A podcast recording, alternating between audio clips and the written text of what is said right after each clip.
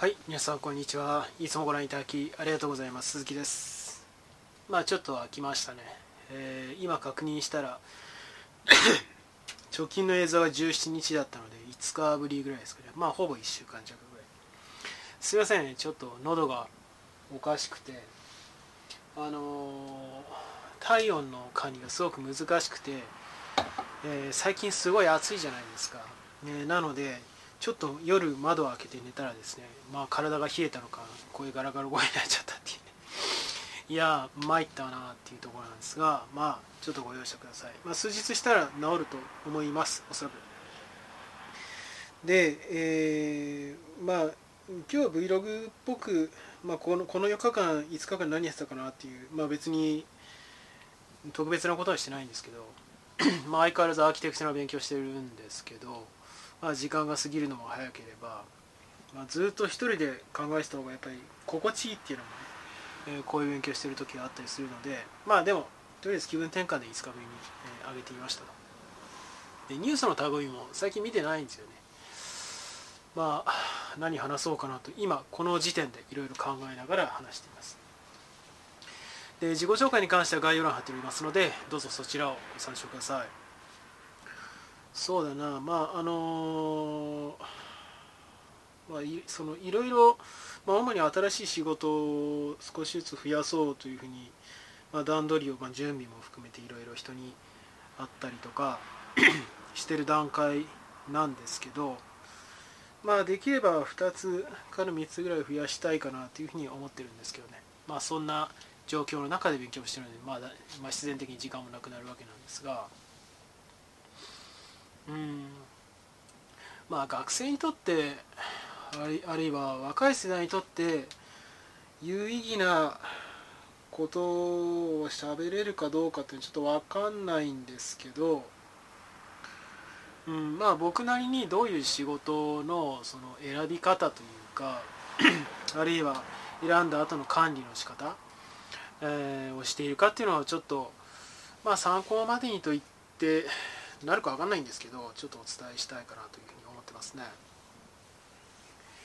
で結論から言うとあのできることしかやらないとできないことはやらないというところはあったりします。であるいはそのできるできるできないのその境界線っていうのも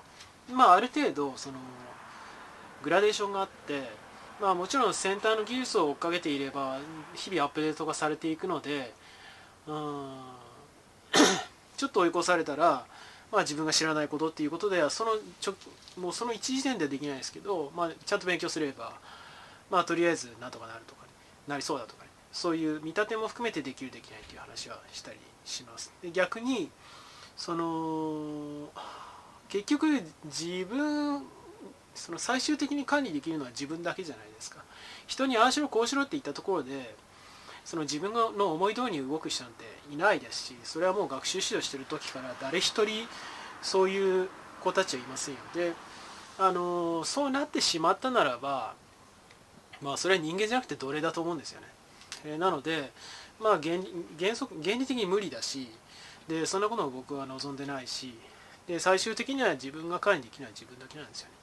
なので自分の守備範囲で考えた時にあるいは自分が与えうる影響力良い良い影響力、まあ、あの 良いものを持ち込むその組織に。た時に、まあ、そのポジティブな影響力を与えられるという範囲でできることをやりますよと。いう言い方はしたりしますね。であの逆に、えー、過大な期待を抱かせないっていうことも大事だと思います、まあ、僕自身もそうだしその関係がある企業の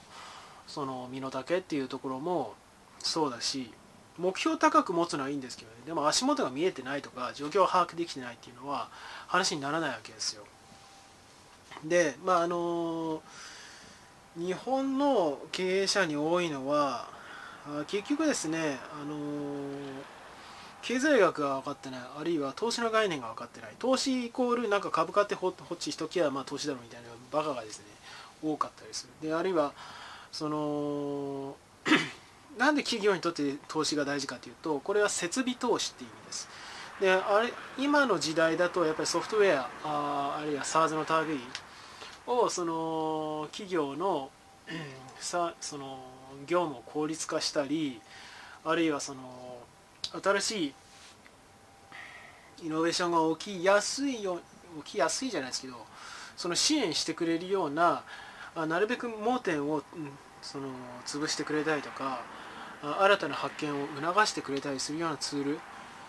まあ大体往々にしてそれはあの SARS 型のサービスだったりするんですけども、まあ、それに設備投資として投下することは僕は多いんじゃないかなというふうには思いますね。でまあその裏表としてえいろんな企業なんか救急車のね音が響いてますけどおずいぶん響きますね。まあいいや。あまあ、裏表としてその設備投資をしないとやっぱり成長しないっていうのがあったりするんですよね。事業を拡大するこれは、まあ、人もそうなんですけど企業はもっとそうですね。でその一個人単位で成長するっていう意味では、まあ、僕なんかはもうしょっちゅう本を読んだりとかあの今もねスクリプトで、まあ、GitHub のリポジトリを見てもうずっと読み込んだりとか、まあ、好きなんですけど、まあ、それってそのどちらかというとリテラシーとかその知的な訓練とかそっちの要素が大きければ、まあ、必ずしもお金を投下したから成長するっていうわけではなければむしろそのどうやってお金を使うかっていうところがもろに出るところもあったりするわけじゃないですか。でもその設備企業ってやっぱりその生産活動を拡大したりとかその生産するものの質を上げるっていう意味でやっぱりその機械の手を借りる人は絶対ある。簡単に言うとですね。でまあそれはソフトウェアも含めてですね。でそうするとやっぱりそれは通常はあのお金をかけてその作り込んだりとかあるいは買うっていうことをしないとやっぱり手に入らないものなんですよね、まあ、そういう意味で設備投資が必要となるので、えー、投資の概念が極めて重要ということになるわけですよね。でそれと同等以上にやっぱり人を育てるとかあれはどうしたらうんまあ、優秀な人材を集めることができるのかあるいはあ優秀な人材へとそまあねあのた卵であっても帰らないということはあってならないわけで、えー、着実に鍛えて伸ばしていくことができるのかとかそういう話があったりするわけですよね。まあ当然これも時間も含めてお金がかかる。まあ投資ですよね、それもね。えー、まあそんなところがあったりするわけです。で、まあ、あのそういうことが分かってる企業とじゃないとやっぱり僕は関わりたくないなというふうに思うんですよね。で残念ながらあより根本的な投資っていうものの概念が設備投資もそうですし人件費を投下するっていうところもそうですしあのもうお金を投下するっていうことはそのためのお金を引っ張ってこなきゃいけないわけですね。でそのお金を引っ張ってくる資金調達する力っていうのがない企業っていうのはダメですよっていうのは僕は毎回言ってますよね。まあそういうわけで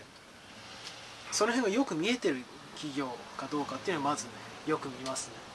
で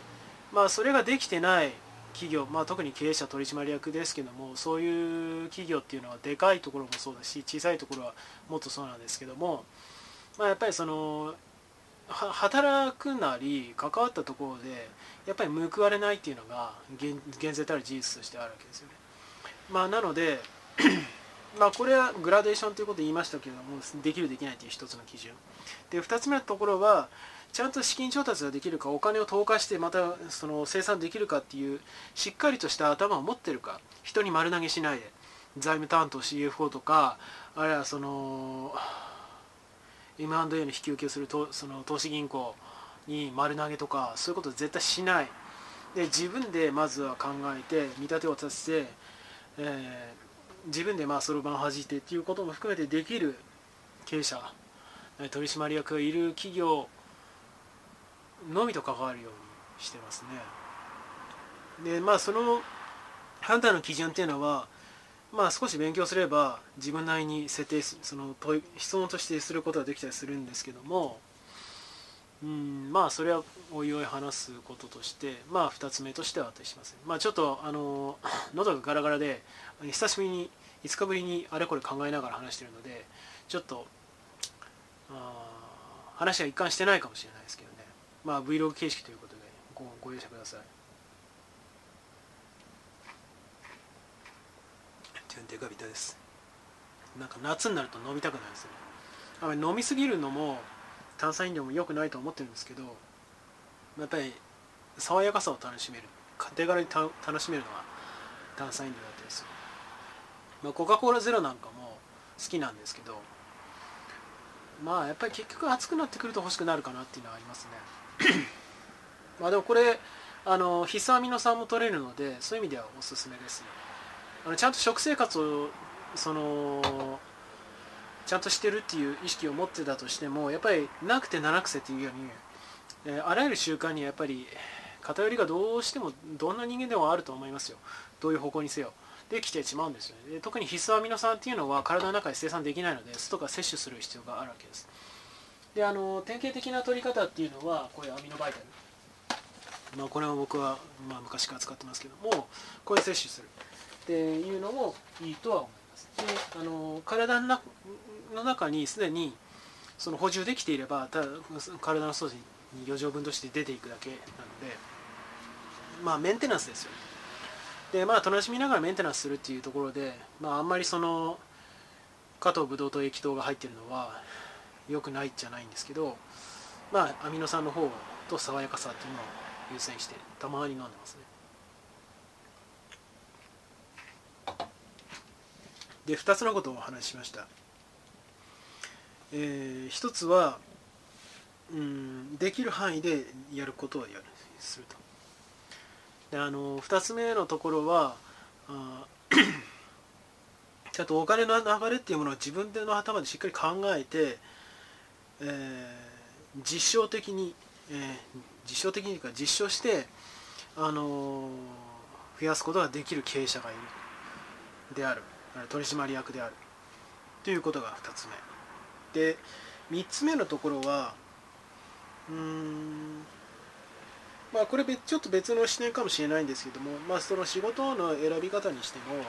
その大きい仕事とあるいはその長く続けたいなと思える仕事と、まあ、なるべく距離を置いて自分のスキルセットとは、まあ、マッチしてるから、まあ、手助けさせていただくっていう意図があっていいとしても、まあ、長くは関わることはないだろうなっていう企業と、まあ、いろいろあるわけですよ。で一番理想的なのはやっぱりその腰を据えて時間を多めにとって関わる企業なりその仕事が軸に一つあってでその 脇としてオプションじゃないですけどもうん2つ3つまあ3つは多いかな。まあ1つ2つ、まあ、僕の場合3つは限界かな。2つぐらいその 今言ったようなちょっと短めの仕事とか、まあ、距離を遠めに置いてやる仕事とか。あるいは逆にそのストレスがない仕事、まあ、距離が遠く置くっていうことはストレスがななくなるっていうところでもあったりするんですけど、まあ、そういう使い分けをするとまあいいのかなというようには思ってますね。まあでも別にうーん20代の頃からこういう仕事の仕方をする人ってあんまりあまあタレントさんとか女優さんとかそういう人たち以外はあんまりないのかなっていう演奏家とかないとは思うんですけどまあでもその一つ言えるのはその自分はこの会社の仕事についてるから100%そこに動力を割かなきゃいけないんだ。まあもちろん策に値する企業だったら僕は全然いいと思うんですよそれは。でもうん前から言ってる通り 特に日本の企業はまあダメな企業がほとんどですからいろんな意味でダメな、まあ、国がダメですから。あなので、まあ、僕も今あ興味を持って働きかけているのは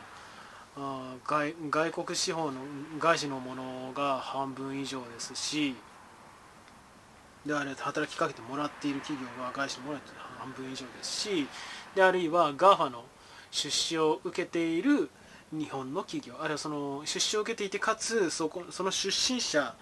が、まあ、経営者とか中核を務めているような企業と関わろうということを意図して、まあ、探してたり話を、えー、まあ段取りを踏んでいたりするんですよね。まあそういうところってやっぱり大事かなと、まあ、その まあ結局いつも言ってることと近いところではあるんですけど必ずしも自分が理想とするような組織と常に関われるわけではないわけですよ。であるいはそのその時点ではいいと思ってたとしても他のものを見たら全然そっちの方が良かったとか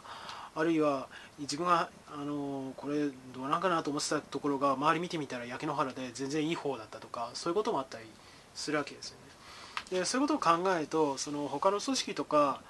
あるいは自分が関わっているその組織以外のことを念頭に置かなすぎないっていうのは僕は問題だと思うんですよね。あるいはその牽制球を投げるように、えー、複数の仕事をまあ、ポートフォリオを管理するような形でバランスをとってやるっていうのがまあ僕はいいんじゃないかなというふうに思いますね。で今そういうその副業を許すような企業も増えてきてると思いますし僕の頃と違って。あの僕のようにやるといいですよとは言いませんからね。だからその理解がある企業増えてると思いますしやる気とか柔軟性がある企業ほど。ダメなでかいところほど、まあ、NTT とか、あのー日本の、えー、まあ全然業績上がってないけども我が道を行ってる日本日本の資本のコンサルとか まあそういうところが多かったりするのかなというふうに思うわけなんですけども理解がないという意味でね、うん。まあ、やっぱり自分の身は自分に守るっていう意味でもそういうスタンスって大事かなというふうに思ってますね。あとはもちろん僕がその日々申し上げている通り、まあ、僕の場合は心身の健康ってずっと言ってるわけなんですけど一番はやっぱり睡眠時間をよくとるっていうところです。昔からですけどあこれはそのいやお前寝すぎだろといい年してとか昔から言われてましたが結果的に僕は正しかったなというふうに思います。1日やっぱ7時間は寝ないとダメですね。でその寝なくても大丈夫っていう人もいるんですよ。でも主にそういう人たちってあんまり深い思考はできないです、えー、あるあのいわゆるロングスリーパーショートスリーパーっていう話はありますけど大体睡眠時間短い人って深い思考できないです。効率的に同じようなことをずっとやってるっていうようなことはあれその肉体労働とか頭使わない仕事深く考えない仕事はまあそういう人はまあそれなりに多かったりするとは思うんですけども、うん、まあ基本的に無理がありますよね。でその深く考えているつもりでも結局あの筋が悪かったりとかあの体型だって高度に洗練された思考できないとかまあそんなんばっかりですよ。でまあそういうところから考えると、まあ、基本的な生活リズムの整え方っていうのは食事と睡眠かなと。で適度な運動断続その継続的に断続的に挟むと。いうところがあってそのサイクルなりコンディションを維持したままでまあ自分自身がねあの最後まとめますけど自分自身の管理が一番管理しやすいわけですね自分でどうにかできることなわけですよ。でその外外部的な刺激とか影響としていろんな企業とか仕事とか組織があってそういうものの変化っていうのはやっぱり動きが速かったり自分が思うように動いてくれなかったりするわけですよね。まあ今なんかまさにそうだと思いますよ。コロナショックで多くの企業は苦しんでますから、えー、そういう時、まあ、その自自己管理をしっかりしていればそういう不安定な外部要因があった時もその自分でバランスを取るっていうことがより円滑に進むっていう意味では、まあ、やっぱりやり方としては間違ってないのかなというふうには思ってますね。でまあそのそういう仕事の仕方をしているとやっぱりその見入りっていうところも、まあ、僕は事業主ですから常にあの サラリーマンと違ってその変動があるわけですよね。必ずしもいい時ばっかりじゃないわけですけどでもうんまあこれも僕は昔から思っていてやっぱり正しかったかなと思うのはやっぱりその金で健康は買えないんですよねであの馬車馬のように働くとか体を酷使してまでその透明なお金を稼ぐ人たちってやっぱり体ボロボロになってるのが通常です。であれメンテナンスが行き届かなくて、まあ、具体的にはよく歯医者さんので家庭に言われてたのはいや全然30前後でいきなり歯がボロって抜け落ちる人とかいますよと。えなえそんな人いるんですか？といやいますよと。でなんでそういうことが起きるかっていうとその仕事をしている間にもう四六もうずっとその仕事中心の生活しているので体のメンテナンスを怠って、まあ、具体的には歯を磨かないっていう生活がもう当たり前になっていて気が付いたらもう歯茎がもう思いっきり後退していてもう思想濃漏で歯がボロッといっちゃうっていうことも結構あるらしいですよ。怖いなと思って。噛めなくなったらまあ今インプラントとかありますけどやっぱり相当極端なあれ手術ですからね。まあ僕はやりたくないしそのまあそうならないために毎日歯磨きは欠かさないわけですけど、うん、まあ そういうことですよ。あのお金があってもその自分の命やその健康とか若さっていうのは買えない。でもそれなりにその積み重ねながら日々継続して仕事仕事をと向き合っていればほどほどにねあの自分の状態管理っていうものを優先しながら次にどんどんつなげていくことができる。焦らずとも成長していくことができる。でまああのタイミングとか機会があれば一気にボーンって跳ねるような形で成長なり結果が出るってことは全然あるわけで往々にして。まあそういうスタンスの方がやっぱり賢い人間の生き方かなというふうには僕は思ってますね。というわけでまあ今日、まあ、久しぶりにちょっと映像を上げることにしましたけどうんまあまあリハビリじゃないですけど5日ぶりぐらいでちょっと Vlog っぽくお話しさせていただきました。では最後になりますがよろしければチャンネル登録および高評価の方お願いできれば幸いです。では今回この辺でバイバイ。